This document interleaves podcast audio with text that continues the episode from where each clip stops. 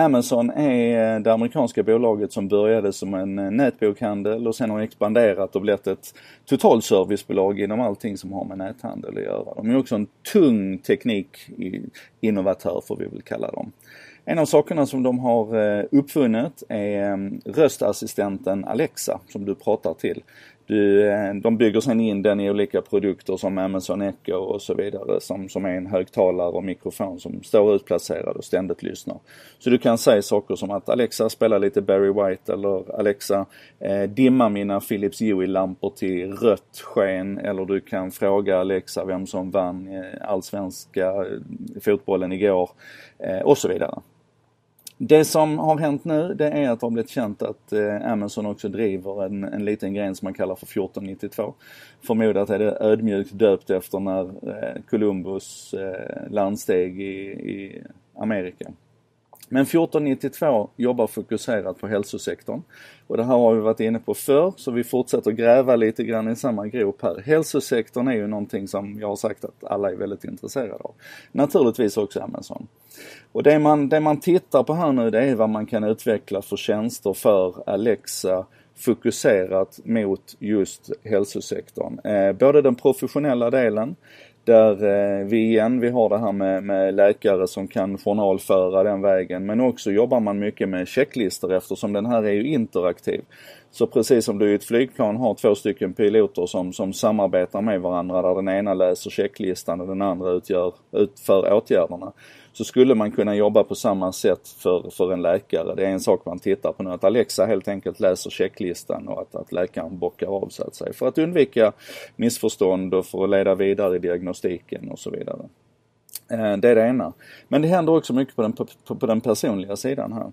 Och utöver då att, att det naturligtvis finns ett värde i att du kan prata med Alexa och beställa huvudvärkstabletter eller att du kan berätta om dina symptom för Alexa och hon kan försöka leverera tillbaka en, en eh, diagnos eller säga att det är dags för dig att gå till läkaren. Så ser vi hela tiden också bonuseffekter av den här tekniken eller sidoeffekter. En uppenbar sidoeffekt av att vi har prylar som hela tiden lyssnar på oss är ju integritetsproblemet. Och det behöver vi diskutera. Vi behöver diskutera det väl. Eh, inte minst i ljuset av Transportstyrelsens fuck-up.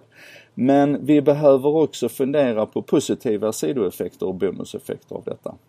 Jag ska först ge en parallell. Ehm, ett, ett, företag har, eller en, en forskargrupp har, har konstaterat att med videoövervakning, eh, videokameror och övervakningskameror hemma hos äldre så kan man genom att eh, analysera deras rörelsemönster förutsäga tre veckor innan de riskerar att falla.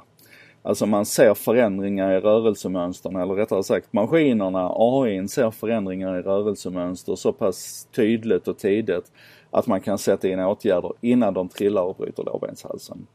Samma sak är det naturligtvis med vårt tal. Vårt tal avslöjar väldigt mycket vilket tempo pratar vi i, vilken tonhöjd pratar vi i och så vidare. Och genom att låta Alexa eller andra smarta assistenter som ligger och lyssnar hela tiden inte bara analysera vad vi säger utan också hur vi säger det. Så skulle vi kunna upptäcka sjukdomar eh, och kanske till och med upptäcka dem innan de klipper till. Så att om jag pratar långsammare än vad jag normalt sett gör så kan det till exempel vara ett tecken på att, att eh, att det, det behöver ställas en diagnos. Är ni med på vad jag tänker? Och nu tycker jag att ni ska fundera på det här. Alltså tänk dig en, en värld som hela tiden lyssnar på dig och tittar på dig. Och så för ett ögonblick så tänker du bort det massiva integritetsproblemet i, i detta och så bara letar du efter bonuseffekter. Vilka positiva sidoeffekter skulle du kunna upptäcka av att, att hela din omgivning, eh, hela din miljö kontinuerligt och konstant tittade på dig och lyssnade på dig. Fundera på den du.